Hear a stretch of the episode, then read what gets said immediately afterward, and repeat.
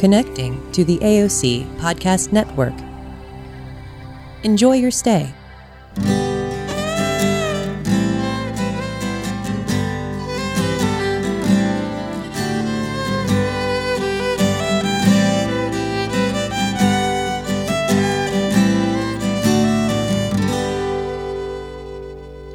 Well, good morning. Um, I'd like to thank you to Le Cadeau podcast. I'd like to thank my guest and my friend Mike Blanchard for showing up this morning. I just invited him yesterday. Sometimes last minute works. and uh, I'd like to wish you happy hump day because today is Wednesday. It is. So, Mike, thank you for coming. Oh, Becca, my pleasure. It's always a pleasure to be with you and to and to. Uh, this will be a new experience for me doing one of your podcasts. I'm looking forward to it. I'd like to thank you for dressing up because I wasn't clear with you that it was not like a show because they are there are um, public shows like television shows, but this is simply. But so you look good. I'm sure you smell good. Oh, I, I look good. I, I, don't know if I look good. I hope I smell good. Uh, I, but more importantly, I hope I talk good today. I hope you talk good too. So you and I uh, go back a long way.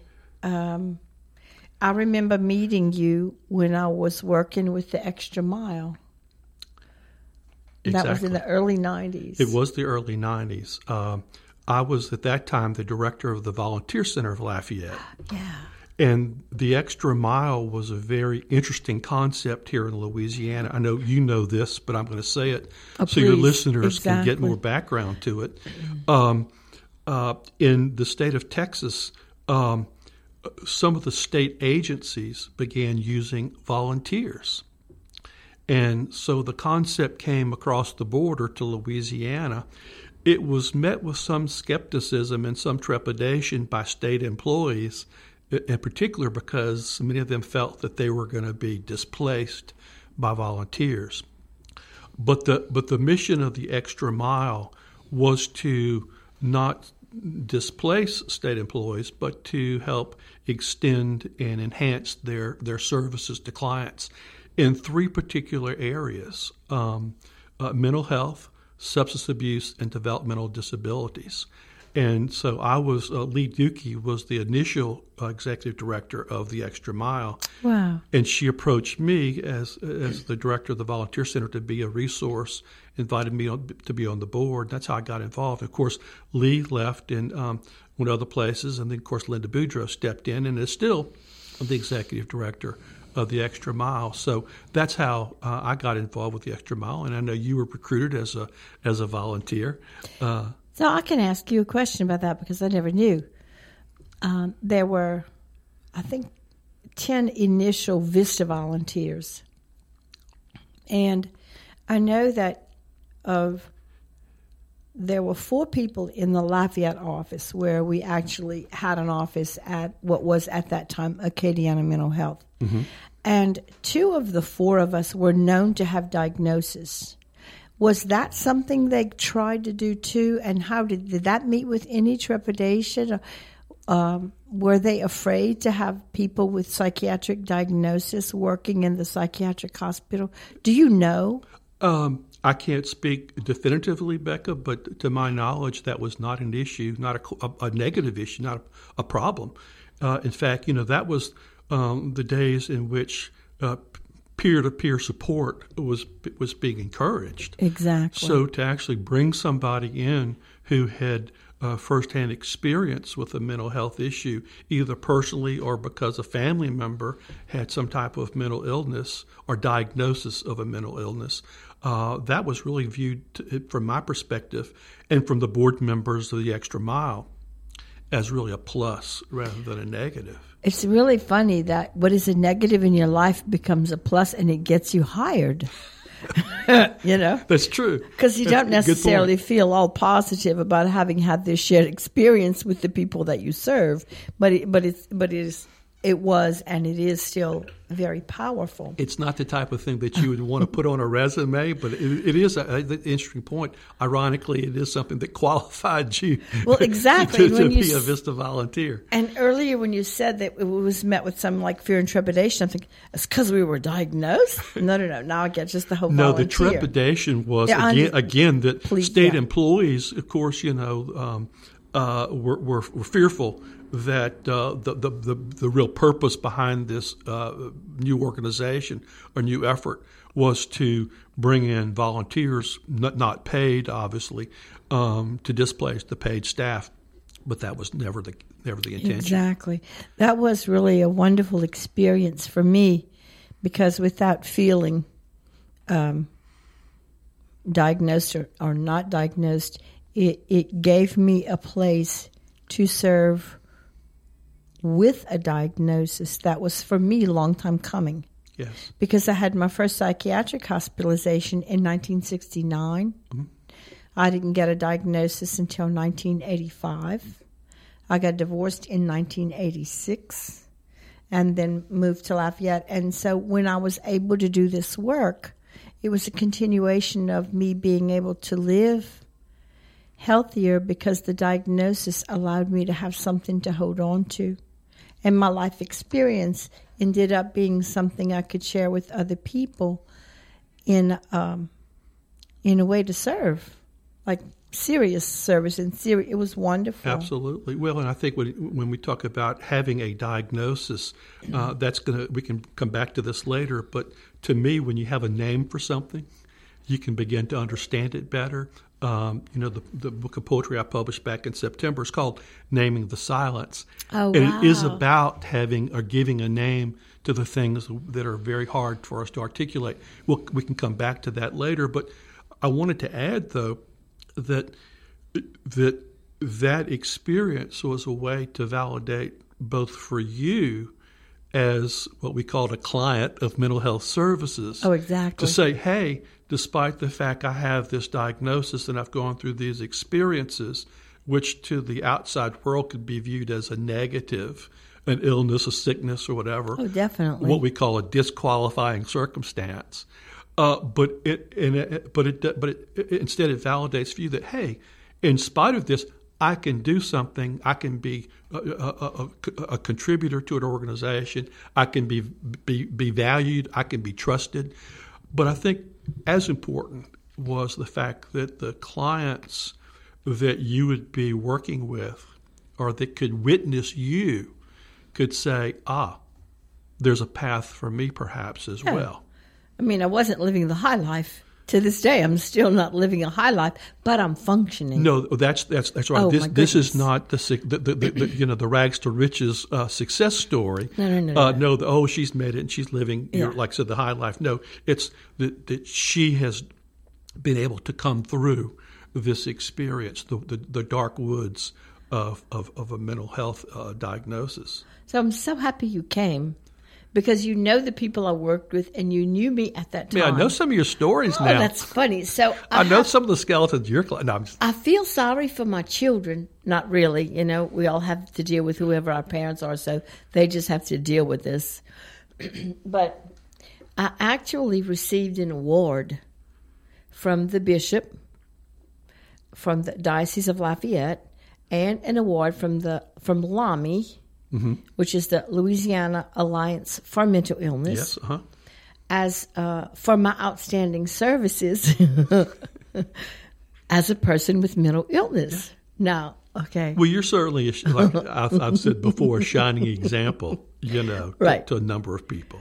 this shining example may not have been viewed as a shining example of anything because my children's mama made the newspaper for being mentally ill. Now, oh, you know, you kind of have to, you know, you have to play the cards you were dealt. That's the other side of the double-edged sword. But as their mom, I had this big conviction, or, you know, like I had to do as much as I could do. So if they ever had this, they wouldn't have to succumb to the social pressure or to the illness itself because it's n- no illness is easy to deal with.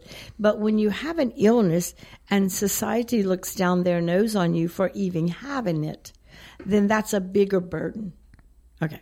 So But something something tells me, Becca, that uh, there may have been some ambivalence on the part of your children, whereas, as you say, they might have been somewhat ashamed or stigmatized by by your openness about your diagnosis. But th- something tells me that deep down inside, there was also a lot of pride in your children to say that Mama has the courage.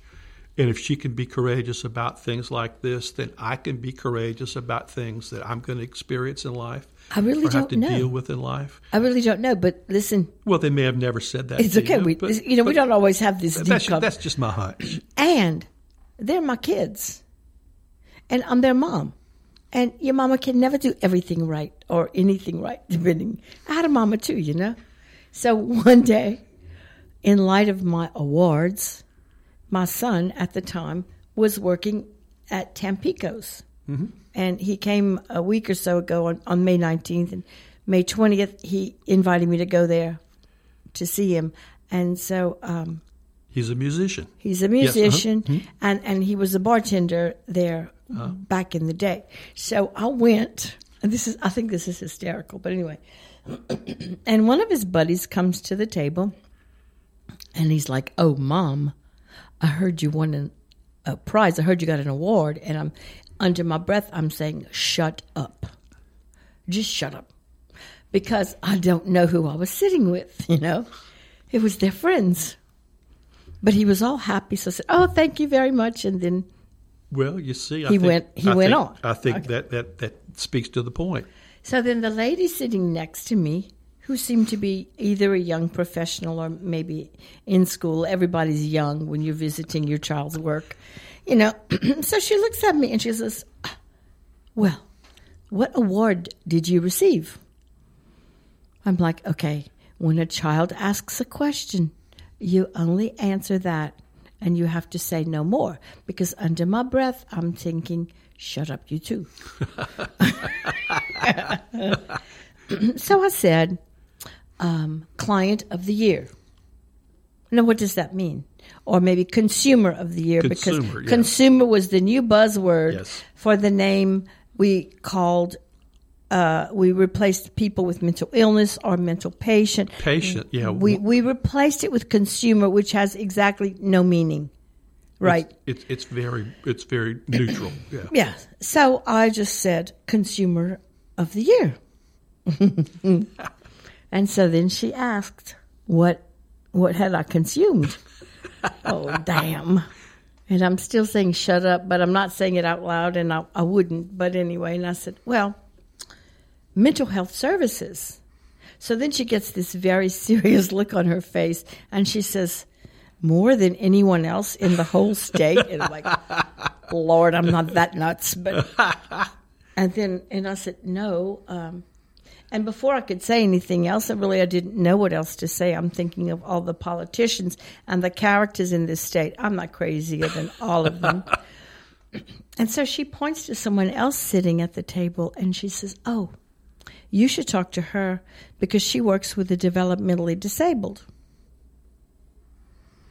And so I get real serious, but not too serious, but I'm not angry because I'm really not. And nobody really understands because it's a subject that we don't talk about. And political correctness is maybe helpful or just where we were at the time. And so I looked at her and with the nicest voice I could muster, I said, I'm not retarded, I'm crazy. Let's get this straight. but we can't say retarded either. No, that's that's And we can't say crazy either. But retardé, meaning slow, like in in Yeah. you know, in music you go slow, you go fast, whatever. It's like we can't say that someone is slow. We can't. So we we neutralize. So But part of the issue was that this young woman was was was equating mental illness with developmental disability, she wasn't clear. and and they're obviously not the same. Exactly. But when you say client or consumer, which has no meaning, it has no meaning. So between these two young women was a young man. He left the table. Okay, I know that I scared him because we are afraid socially, in our own families. Um, our society doesn't give respect or even kindness or tolerance to people with mental illness. So I just saw he left, and you know, I was used to that because people are scared of us. So part of my um, job to advocate was to let people know when I spoke with them, you know, like, are you all afraid of me? Well, no, why would we? And then I could say, well, I have mental illness, but because we are afraid of people with mental mm-hmm. illness. Quite so, so, you think that young young man got up and left because of fear? Oh yeah. Uh huh. Everybody's afraid, but we don't yes. know why. But uh-huh. I understand that fear more than so. so at the end of my visit, I go to the door and my son is there, and a number of his friends are standing in a circle. And so he looks at this young man who was someone I, I hadn't met yet, and he goes, "Oh, did you meet my mom?" And so, like in the cartoons, he takes two steps back out of the circle. This is the young man who got up from the table. The young yeah. man that I scared, who was sitting at the table, and and he looks directly at my son, and he said, "You mean the case?" Oh, no. Because he was scared. And so his word for crazy or mentally ill or whatever was, I was just a case. Your mom was a case. A mental case, as Exactly. Say, yeah. So then he takes two steps back, and my son, you know, he puts his arm around me and kind of hugs me, pulls me close to him, and says, Yeah, that's my mom. That's you my know. mom. so, like it or not, it, it's, a, it's amazing how my job at Acadiana Mental Health allowed me to be okay with this. I'm not so sure how much shame my children had, or as you said, but I did. And I had to not be af- afraid of myself or ashamed of myself to help other people. Yeah. Well, it's interesting, Becca. That Isn't that amazing? Well, it's it's it's, it's hysterical. I can, yes. and I can say that with a lot more seasoning and you know well, funnier. It, but in, in, in, a couple of things, uh, going back to the extra mile, and that was part of their their their their benefit or their purpose was twofold: internally to provide services for cl- patients, clients, consumers, whatever yeah. the, the term du jour was, uh, but also to advocate in the community for those exactly. clients um, to help re- re- remove or reduce some of the stigma.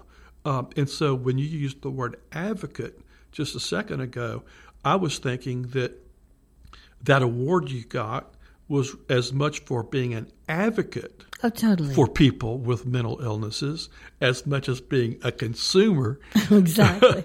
because, but, like the young woman said, you mean you got more psych- psychiatric care than anybody else in the state of Louisiana? Wow. I mean, it's like it's like going to the grocery store and saying, you know, this is our top consumer. You bought more groceries than anybody Because that's else. what we equate consumer with. No, exactly. So it's it is in some ways. Um, it, it, it, it helps accomplish the purpose of taking the stigma away. excuse me, but at the same time, it, it it's it's so nondescript as not to be helpful exactly at all. Um, so understand that we take a word that is charged and we remove it, and we bring in a word that is neutral or without a charge. But then, as soon as the word becomes the definition of people with psychiatric diagnoses, it's charged again. Well, it, that's right. T- times catch up. That's right. So, times so the up. thing is to be nice to the people rather than call them something without meaning. Yeah. Well, and and that's uh, uh, you know tolerance and and that kind of thing, acceptance. But there's great fear. There's if you if you had cancer and I was lucky enough to have had cancer a few times and still be here to talk about it. You're qualified for that too. Yeah. In five years, you give yourself a party. Let me tell you, Mike. Five years of being cancer free, you mean? Let me tell you, Mike Blanchard. I never gave myself a party, and nobody offered to give me no kind of party when I hadn't had a psychiatric hospitalization in five years. Mm-hmm. You don't publicly celebrate that. Well, because you don't want to admit, or people don't want to, to have to deal with that. Because because we have a social fear. Mm-hmm. it's amazing what fear motivates us and how fear is. But but that that that kind of fits in with a, a, broad concept in my mind of of healing. Um, you you you had to come because to me healing and and and and and, and dealing with a mental illness to me begins with, with I think mental health. Let's just put it that way, not an yeah. illness, because we all have mental health issues. Yeah, you're sad, you're angry, you're depressed, you're anxious, you're worried, you're whatever, you're distracted. But I think it it it begins in part with an acceptance of, of what is, totally. of reality. Totally. And I think the more we try to deny what is, there becomes a split within our own psyche where we say, well, I've got it, but I'm not going to talk about it. I'm going to live this other life, live the lie, as they say. And dissociation is a diagnosis. Yes. You know? so I think you know the you, world lives in that. You and I've used the word courage. You know, in speaking both about you and to you. Yeah. Because I think you are a person of great courage, and I think what that comes down to is having the courage, the boldness to accept what is, yeah. in spite of the potential uh, stigma stigma attached to it or not the alienation stigmata. attached Let's to it. Let's not say stigmata. No, no, not the stigmata. That's a different kind of thing. Okay, I was trying to avoid saying stigmatization, but, but I but I said it anyway, exactly. so I got it out. Um, and I think at the same time, your children in their own lives, but also in terms of their relationship with you as a mother, there's a split yeah. when they can't accept what is. And so I think healing does involve an acceptance of what is, coming to terms with it, totally, not trying to deny it. Um, and that's the case, I think, with anything that happens in our life um, that's that's that's could be traumatic or negative. Uh, again, a, a, diagnosis of cancer. Um, certainly, when I worked with hospice for many many years, um, those were people who, you know, were not just cancer, but any type of yeah, end of life threatening condi- condition. You know, we're going to um, pretend like we won't die, and and that was sometimes because people said, well, you know. In hospice, where, where, where, what's the beginning point in hospice? Where do you begin? And the answer this may not be the clinically correct answer for a nurse or for a social worker, although the different disciplines have their own starting points. I think the best answer is the the starting point is where the patient and family are at that moment. Exactly. And so if the patient and or the family are in denial, then one of the starting points might be to let's reconcile their view of reality with what is real. Uh, let's accept the fact that you have a diagnosis of a life-threatening illness. Now, of course, that doesn't doesn't mean that if the patient's in severe pain, we're not going to we're, we're not going to get to addressing pain until later. Until you, you, have to admit that you're dying before we'll. T- no, no, no, no, no. But but in terms of, I think and that's part of the beauty of hospice that it was more about than more than uh, about more than just caring for the body. But again, I think uh, the point I'm making is in your life, in your children's life, in the life of the, your friends, because I think you know we talk about relationships as being whole or fractured, exactly, or fragmented or broken, and and healing. To me, and I'm, I'm kind of a stickler for I'm radical in the sense of language. You know, I like to think of the root meanings of words. Because healing, you're a writer. Healing Hello. comes from yeah. you know the word that means whole, like right. holy. And so to me, healing means putting things together. So if there's a fracture in a relationship between you and your children, or you and your friends, over the fact that they want to distance themselves from you because of a diagnosis, well then the fact that they have overcome that and they've had the courage also to exactly. say, I don't, I can't say it does, I don't care what my friends say because they certainly do. But in spite of what exactly. my friends think, I love my mama and I can deal with that and I can accept that. And your friends as well. Oh, I think I think that's true. And then it brings me to this other place which I never really thought about before in in all of that that you and I have in common in the different populations we have served. Um, what is the difference between having a diagnosis and being an artist? well, that's an inter- that's a good question, an interesting question. Uh, you know, you could have a diagnosis of being an artist, I suppose. Now, a diagnosis of what? A diagnosis. diagnosis of mental illness and and being an artist. You know, it's kind of like I, I laughed because when I, at some point after my my work with the Extra Mile, I worked at Acadiana uh, Symphony with the orchestra, and so I saw no difference between the patients at the hospital and the creatives at the symphony, except that one of them had a career and the other of them had a diagnosis because the the creativity is beyond what is normal as is the illness which is and we can't necessarily touch that but it's a very much similar two Mm-hmm. sides of one coin. Well, you know, writers from Shakespeare on down, or even before Shakespeare, have always talked about the connection, the very thin line between Exactly. the the genius and the madman, Exactly. or, or, or, or you know the the, the, the, the crazy person, um, and it, in in part it deals with uh, a vision of the world. Now I talked about dealing with the reality, but I think it's also important to think about um, a unique perspective on the world or vision of the world. And you know, there are many people in the world. uh, My son, well, my son's an artist. You know, Exactly. he's a very talented filmmaker and photographer. He grew up as a painter, um, and I was always amazed at how little reliance he would make, uh, or, or he, how, how little he relied on copying something from a photograph. It was things he created out of his own mind, out of his own imagination. And I knew that was a special gift. Right. Oh, and It he is. you know, there, yeah. there are artists who were tech, and this is not a value statement. I, I, it's Yeah. attempt on my part to make a descriptive statement. There's some artists who are very incredibly technically proficient. They can take a photograph and reproduce it in almost photographic detail. But that's seeing the world as it is and giving it back to us.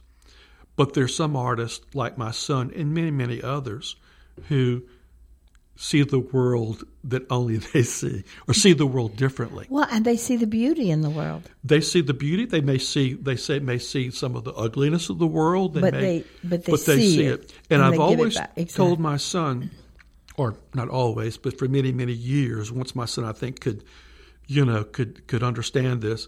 I, I said, and this is by way of encouraging him. I said you have to realize that is that only ten percent of the world's population get you. Oh, that's that's so big. Only ten percent of the world's, and maybe it's less. I use that's a figure I heard somewhere. Uh, only probably only ten percent or maybe less of the world's population gets you. Meaning, you know, th- they're Yeah. creative too, and so I think part of the connection between the if if I can use the term madman and the, or mad woman and the artist is a, a, a unique way of seeing the world that the rest of the world doesn't see. But I think the, the perhaps part of the difference is, and you said some of them have a job. exactly. You get a career if you're an artist. Uh, well, y- y- you, some some do, some some don't. But I think one of the key differences is that the artist, like a good teacher, is a bridge between those two worlds. That a good, to me, a good artist can can communicate or translate that vision into terms that the world can or at least begin to relate to. Whereas perhaps, and I'm no I'm no psychiatrist and I'm not a mental health professional by any means. So if I uh, if I speak out of turn, forgive me. But I think people with a mental illness are more kind of enclosed in their world and and are having trouble communicating with that other world. I think that's part of the the, the, the challenge. And, and, socially, how we how we are seen in the world is yeah. another thing. Exactly. Um, I took I took lessons for a while. Um, I never realized that that I was an artist that I can I can sing and write and draw and stuff. So I took drawing lessons when I was living in Baton Rouge and having the children, and so uh, my instructor told me, "Well, just go home and sketch something around your house and bring it back." So I put three onions on the on the arm of the sofa you know, and I sketched three onions, and I, and I, I, brought that back to her. And now that you're saying this, I remember what she said because I still thought I was just crazy at the time. Anyway, so she said, "You're really an artist," and I'm like, "Lady, I sketched three onions on the arm of my sofa in my living room. Where you coming with this?" And she said, "You can see beauty in those onions." Yeah. Well, yeah. and so that's part of what you're saying. Yeah. Well, I think all and the, and the ability to express that yes is is not always something, but it's also the ability to listen to someone with mental illness is not necessarily there by the rest of the world either. No, that's exactly right. But I think all art certainly involves a technical proficiency. Totally. Um, to some degree or another, but I think you know, uh, some artists have a greater vision that is to, to see uh, the beauty in the world or to, to, to, to to, to, capture, to reach down and to capture the depth of meaning. Oh my goodness! In a, yeah. and, and I'm and I, I'm we're kind of skewing towards the visual arts, but I think writers, oh, right. you know, uh, songwriters, music, songwriters, storytellers. storytellers, people who were in the in the verbal arts, language arts, poets, novelists, short story writers, songwriters, for sure, playwrights have the ability because I think they're they're poets who are technically proficient and they can put together a nice poem, but when I read it, I'm not moved. Right. In the sense that this didn't show me any didn't teach me anything new about the world. Right. It, it, didn't reveal anything unique about their perspective on life. Because they're not sharing what is their depth, maybe they, they, have, they have not reached what, exactly. that's often the term you know they they haven't reached down deep within themselves right. um, and you know actors I think we can apply that to actors too there are people who can memorize lines and project well on stage and move uh, you know very very gracefully across the stage but uh, perhaps are not reaching down deep to to interpret you know the meaning of a situation so let me ask you a question you were talking about having people accept where they are in terms of hospice. And then in terms of healing, um, there's the reality and and hospice you would have an opinion about this because of all your years with hospice and I became trained as a hospice volunteer in 1989 or maybe 1990 mm-hmm. after my diagnosis you know in order to be able to better understand. I don't know why I did that. Um, and I also started doing healing at the same time. So there is a difference between healing and curing. Absolutely. So people asked me that one time. Uh, I had invited my son Drew to to do uh, something called StoryCorps. The Smithsonian had sent mm-hmm. out these places where you could record one generation to the next. That, yeah. So uh, uh, I'm also very courageous to let my son interview me and go wherever he wants to go.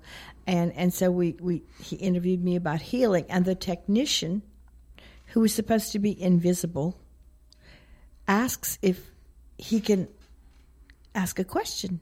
I mean, well, I mean, like we're going to say no. Well, of course.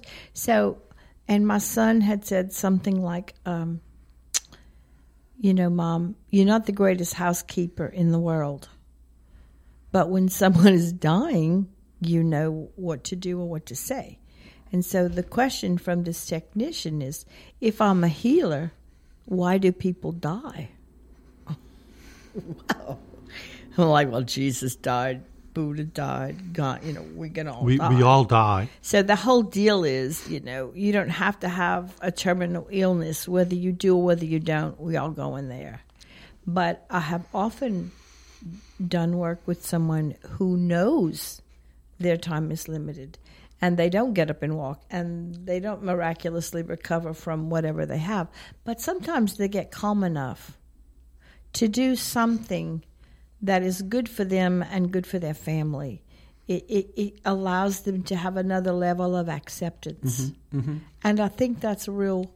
That's important. And and as a someone who worked with hospice, we can't necessarily give you more time. Accepting that you're going to die doesn't give you more time. Accepting that there's a difference between being healed and being cured doesn't necessarily remove what you wish it would get rid of. But can you speak to that? Certainly, um, you know, for 20 years, I probably, ha- ha- I don't know how many times I, I tried to make that distinction in, in speaking in public or trying to just talk about, educate the public about what hospice means and what hospice is. But you're absolutely right. The um, the beginning point, typically for somebody's uh, involvement with hospice, is the recognition on the part of somebody. Uh, usually, it's the the referring physician Right.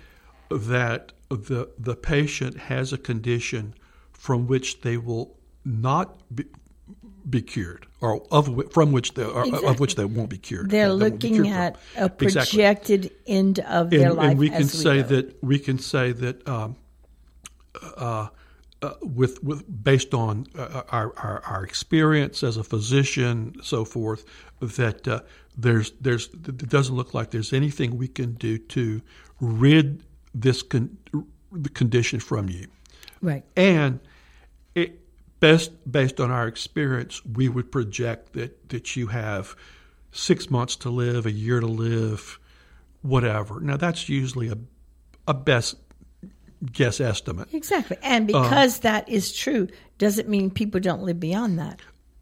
Absolutely. It's not saying, you know, One of the initial criteria for hospice was number one, the diagnosis of a life threatening condition.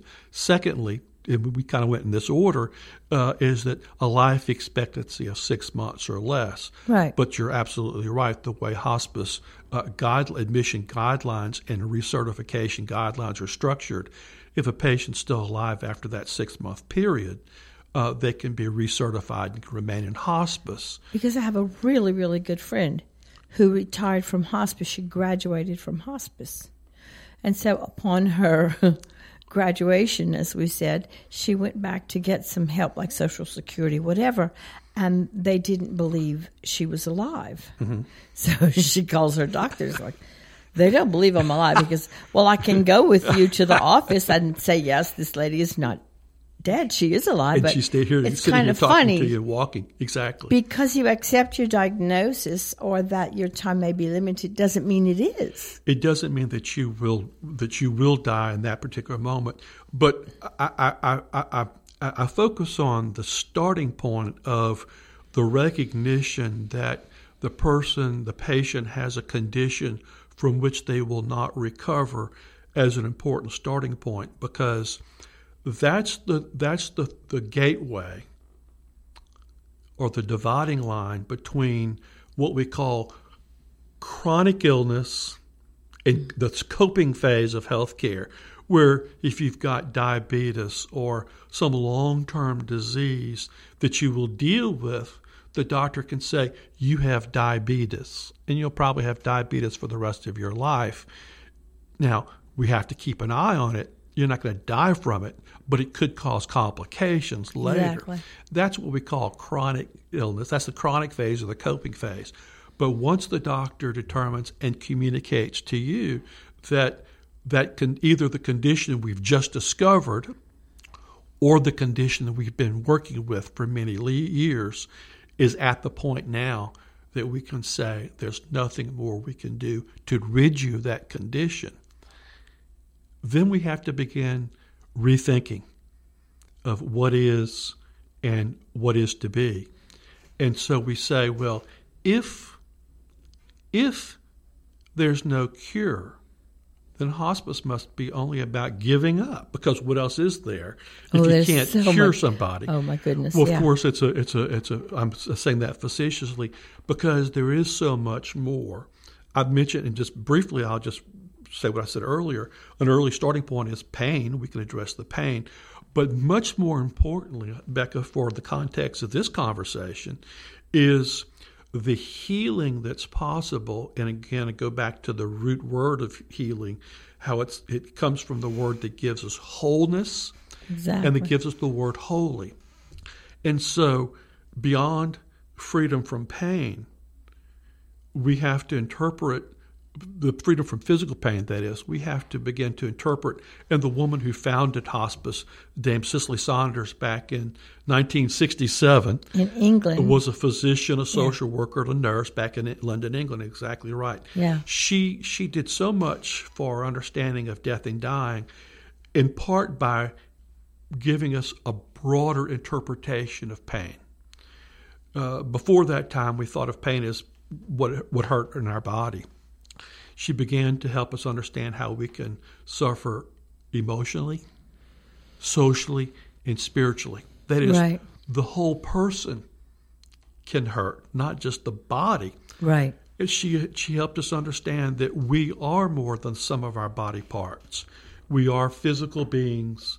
We are emotional. We're social. We're spiritual beings. Right. And so we have to be able to do deal with all of that. That is, put all the pieces of the patient together.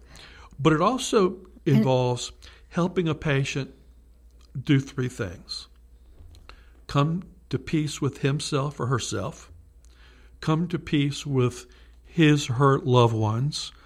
We could say family, but also friends, associates, Right. Exactly. and in peace with God, however they interpret God to be. Exactly. Um, you know, it's it's uh, it's it's Buddha, it's Allah, it's Muhammad, it's it's, God, it's Jesus, whoever it is, exactly. and and um, so that's the kind of healing that hospice was highly successful at and highly skilled at.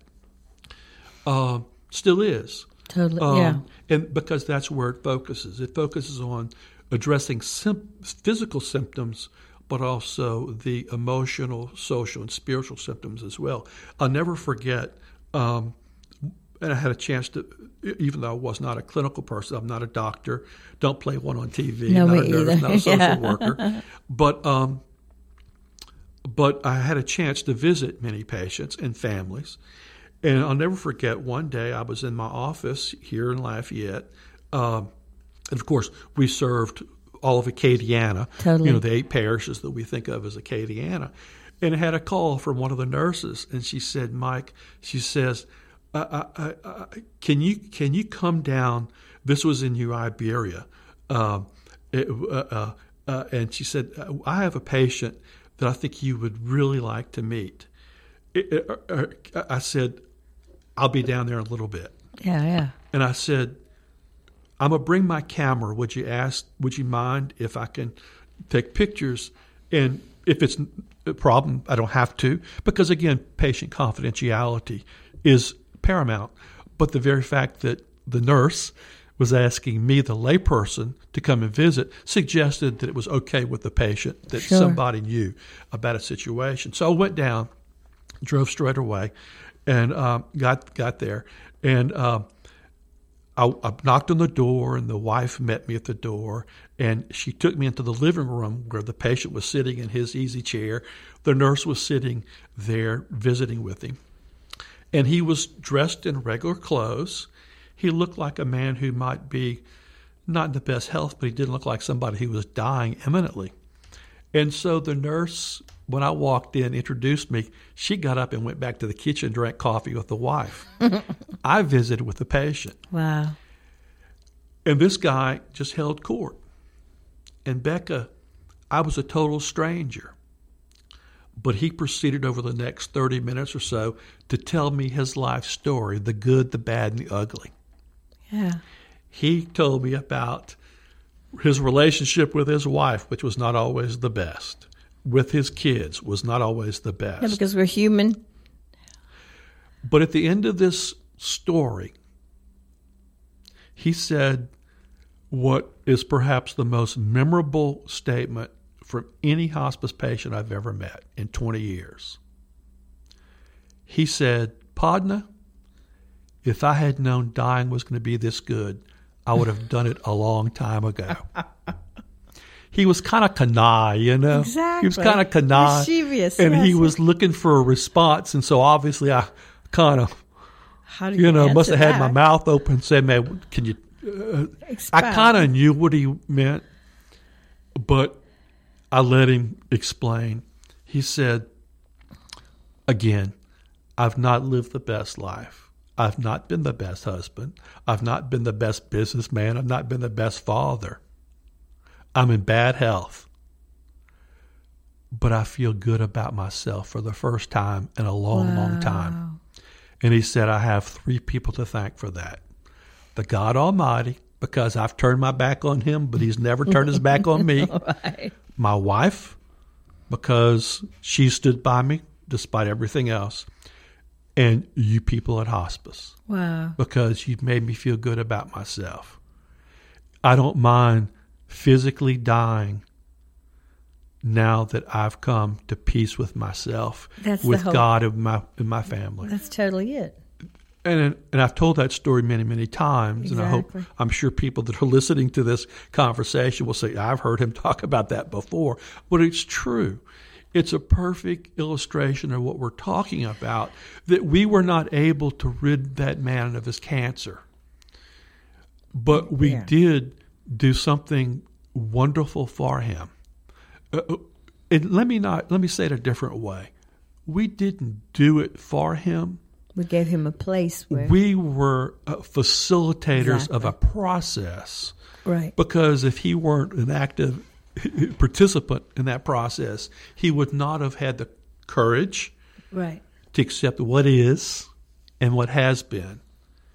Right. And, you know, I think in our theological, from our theological, one of my favorite words in life, especially the older I get, is the word redemption. Oh, yeah, we like that one. I like that one because I witnessed that. I mean, because I think you know, you get to a certain age in life and you begin to think more about well, your past is longer than your future. You know, as as I hear you saying this, one of the things that hospice provided in its inception was to allow us to remove medicine as having all the answers to illness or end of life issues. And one of the jobs of hospice was to let us talk about death and dying. Correct. Elisabeth Kübler-Ross did a whole lot of that. Yes. Here, Sarah Brabant did a lot of that. We talked about my quote when, when she was on on the podcast. Yes. I was quoted here at AOC, and I used the word passed away, and like they misquoted me. I would never say pass away. Even with all the work that hospice has done, we don't want to say somebody died. Well, that's harsh. Yeah. Well, it's real. But they did. They did die. Yeah. Exactly, and that and that dying itself is not a medical procedure. It's not a medical event, and uh, it's not a religious event. It happens to everybody in every religion. It's a it's a it's an end of life as we know it, but medicine can't save it, and our churches can't save it. It's about the bigger picture than the individual doctors or hospitals or treatment, and bigger than the individual churches that we all come from. Well, I It's think so personal. I think that creativity is going to help us to accept being inspired.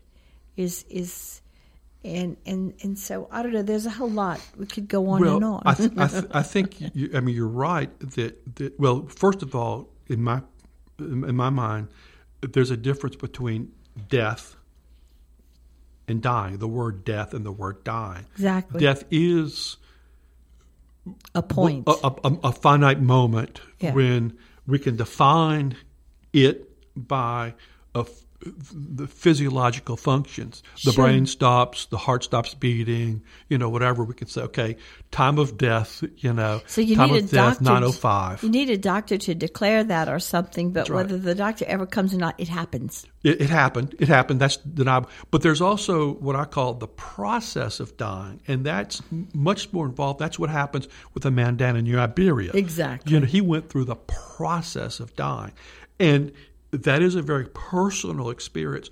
But at the same time,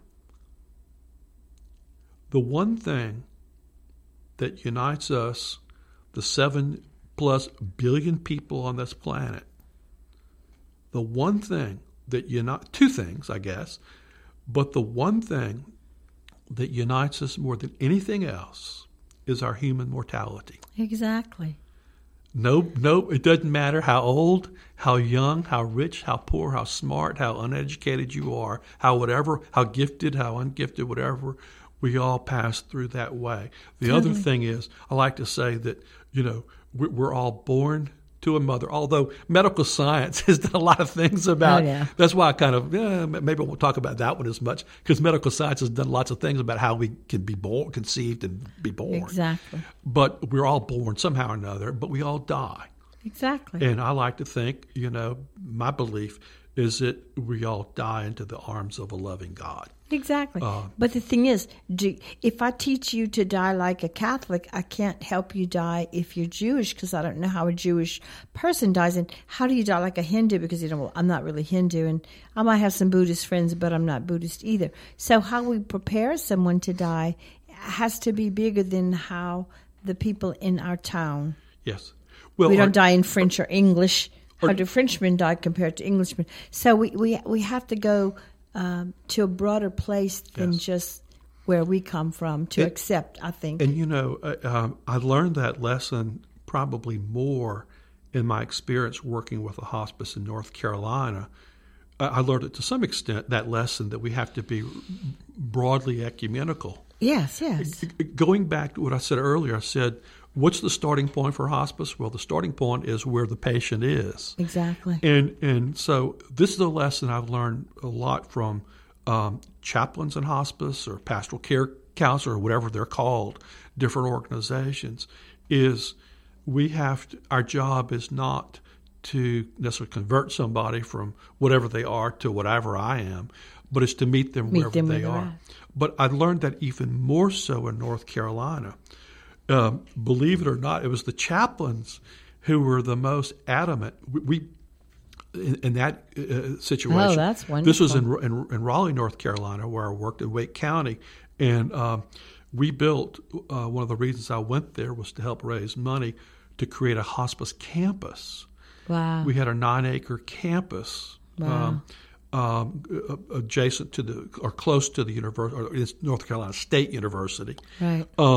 We had uh, three buildings. One was a 20,000 square foot um, uh, uh, freestanding hospice home with So it 20 had like patient inpatient rooms. hospice. That's Uh-huh. awesome. Yeah. Uh-huh. Uh, of course, we we continued to see patients at home, if that was or nursing homes. We had a uh, a 26,000 square foot administrative building that also housed the grief center. The grief, Wow, cool. but there was a thousand foot a square foot. I called it. Most of us, when we were in, we were in the design planning phase, referred to this thousand square foot building as the chapel. And I'm coming from South Louisiana as a good Catholic boy, and I have no problems with the word chapel. But the the pastoral care counselors there said, you know, we might not want to call that a chapel. And we said, why? And they said, chapel may not be the word that some people from their religious traditions they might understand it's something else. So we called it the spiritual sanctuary. Wow, how cool. The spiritual sanctuary. Yeah, because the same thing applies as in my training as a healer. Um, one of the ways of healing I learned through something that nurses created as like a school, and it was called Healing Touch. It's it, it's a it's a legitimate um, name of their particular uh, way of healing, and and they referred to God as source. Because if you're a Jewish nurse, if you're a Native American nurse, if you're a Christian nurse, if you're whatever, source was generic. Now, that doesn't mean I have to try to explain to my grandma, who is no longer living, that God wasn't Catholic, but we have to go beyond how we were raised and who we know to a broader, so we can be inclusive. Yeah, yeah. That's important. Well, and again, if somebody's tradition, and, and of course, in, and this was a much bigger issue in Raleigh, North Carolina, than in Lafayette, Louisiana, because Raleigh, North Carolina, was a true melting pot, not just a, a, a, a national melting pot. It was an international melting pot. Yeah. Um, for one thing, you had three major universities there within a 30 mile International radius. students. You had also the Research Triangle Park, which was a, uh, a center for research and development for many major corporations. And so, and you had more PhDs per capita than any other part in the country. Uh, and many of the people that lived there were not Native Americans. They were from India, they were from China, they were from other countries. And so obviously they, just because they moved to America, didn't stop being Buddhist or exactly. Hindu or, or whatever their belief was. And so for us then to minister to a patient who was Hindu, for instance, and tried to make them speak to them as Christians, that was not healing. That was creating a division. Yeah. That was doing a damage, well, a disservice it was a to disconnect the patient. because exactly. If you didn't live on a farm, I can't talk to you about farming. Well, and even if the, the but, but again, rural, even yeah. but I- again, I our pastoral care counselors were very aware of that. But if they had not been, and even their best intentions tried to speak to them as good, faithful Christians, there it's like speaking a language that, like you Exactly. said, people can't even relate to, and therefore you're missing the the mark. You're not fully ministering to that patient. You're being too specific and not inclusive of any differences they may have. Exactly. totally so those those counselors, those spiritual care counselors, were were very good, and they again they taught me a lot about accepting or, or trying to move to where a patient was. And accepting a general or a larger picture of God than only the Father of the Christ, you know, doesn't mean I'm being unchristian in doing so. I'm just embracing all of the brothers and sisters. Yeah, exactly. So we, we just have a few more minutes. Is there anything you would like to say to Would do you want to Wow. talk? You want to talk about the documentary that you're bringing to town here? Well, Uh, you can only mention it because I'm not sure if this is going to be there or not. But the whole thing is, every death is natural, even if we don't like it. yes. So I'm bringing a film to Lafayette on, The July third the of July, isn't it? Yes. and it's called Suicide: The Ripple Effect. So I'm hoping to fill a theater, the ACA here in Lafayette, with with sixteen dollar tickets. And inviting people to come talk about a type of death and dying nobody wants to talk about. So that's my challenge, and um, I'm happy that you're helping me with that and reminding me to mention it. And I'm going to ask Matt to, to have this be on the podcast before that day and, and let people know because it's an extension of of healing and the subjects of today that we went to, even though we didn't know where Yeah. we were going. Well, and I think it it relates to another part of hospice as well, and that is well, we talked about hospice helping people come to terms with and have a discussion about end of life issues. We've talked about hospice trying to offer healing to the patient and the family in terms of their their, their their physical, their emotional, social, and spiritual healing. But the third part of hospice we didn't talk about, and, and this also connects to your documentary, and that is the the grief process for those who are left behind.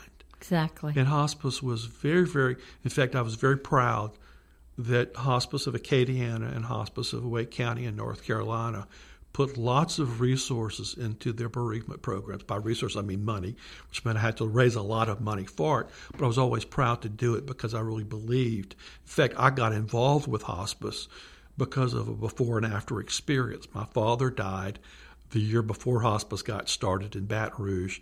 My brother died nine years later and got to see before and after. And that's kind of was my entree um, as a family member uh, b- uh, before and after um, the hospice experience. So, what your documentary is doing is talking about suicide prevention, I suppose. Or at least awareness, because you, you can't uh-huh. really prevent illness, you can't really prevent death, but if we can accept it and, and let it be a subject that's on the table rather than a white elephant like the whole death thing, then then more acceptance of it can maybe relieve people from the pressure to actually do it. Yeah, can talk about it. I think it, it, it, enabling people, but also helping people come to terms with it if they have had a, a suicide in their life, their family, or friends. My daughter and my dad died from suicide. Yes. And there was nothing I could do to stop that. Uh huh. And that's hard to live with Yeah, Yeah. sometimes, especially today. But again, there- had a long time to deal with this. there's. it- would it be fair to say there there can be healing from that experience as well? totally. Because So- it's another way of accepting Accepting what a form of death we don't like. and, and dealing with it. And if we had more time, we could talk about the grieving process as a form of healing. And you mentioned Sarah Brabant earlier, your your last guest. I had the pleasure, and privilege of working with Sarah in the creation of the Grief Center Exactly. of Southwest Louisiana here in Lafayette. And Sarah and other people involved with that, uh, Pat Andrus and Ida Neasy and many others, Joan LaFleur, many others who really helped me understand, even though I'd been through grief myself, It's a helped me understand, you know. Uh, And grief is individual. You know, you can help a family with their grief, and one person may need to do some physical work, and some other person may need to do some creative work, and some other person may need to do some uh, spiritual work. And so we don't all come together and grieve in the same way at the same time, and it makes it hard. it does make it hard. Uh, also, um, the relationships we had, or the rela- relationship we had with the deceased person, may be different. For instance, I can think about my father, my mother, and my older brother. Those were all three. Even I had two parents. My relationship with my father was different from my relationship with my mother, even though that was a parent-child relationship. Exactly. Uh, and certainly my relationship with my older brother was much different. And then I have a younger brother who's passed away. My relationships with those four people were all different. Therefore, I'm going to grieve differently. Exactly. Uh, and and then and this is something Sarah uh, helped me understand too is the circumstances under which somebody died makes a huge difference. If it was a long term illness, you saw it coming, it's difficult, that's one thing. If it's a sudden death, an accident, uh, heart attack, stroke, that type of thing. But then if it's even more traumatic, a, a suicide, a homicide, a, a, a tragic accident, a 9 11 situation, yeah. a, a violent death, uh, that compounds the grieving even more. So those are all, uh, yeah, things that makes grieving difficult, but also it makes the job of the grief counselor very challenging because again, he or she has to understand those compounding factors So, in the as, grief as difficult as it is to deal with the subject of suicide itself, if we don't deal with it, it will deal with us. Yes. So I'm I'm hoping in some way that bringing this film called Suicide: The Ripple Effect is going to help us deal with healing that can come after Yes, suicide. that's right. Not just the ripple effect of loss, but the ripple effect of how we can overcome loss and make sense of it. Yes, exactly. So- So, once again, it's it's July when July the 3rd Uh-huh. at the Acadiana Center for the Arts. At what time? I think it starts at 7 in the evening. Uh Yeah. And how So- can people get more information about that? They can call. They can call you. Yeah, they can call What's your me. phone number? My, I don't know that I wanted to but Okay, gotcha. Okay, I, uh, call AOC. I have, yeah, you can you can call uh, Becca, you can text, oh, not the word, Becca Begnaud at yahoo.com. You can reach me the via email. email. That's a good way to do it. Okay, and call the Acadiana Center for the Arts. They should know. they should know. and then then I'll give them my number. So thank you, thank you, Mike, for coming. Uh-huh. Oh, on. my pleasure. This went had by lot to just talk in- about. we had. oh, I, I had no idea we had so much to talk about. Neither But thank you. I. It's been a pleasure. Thanks for the invitation. Thank you.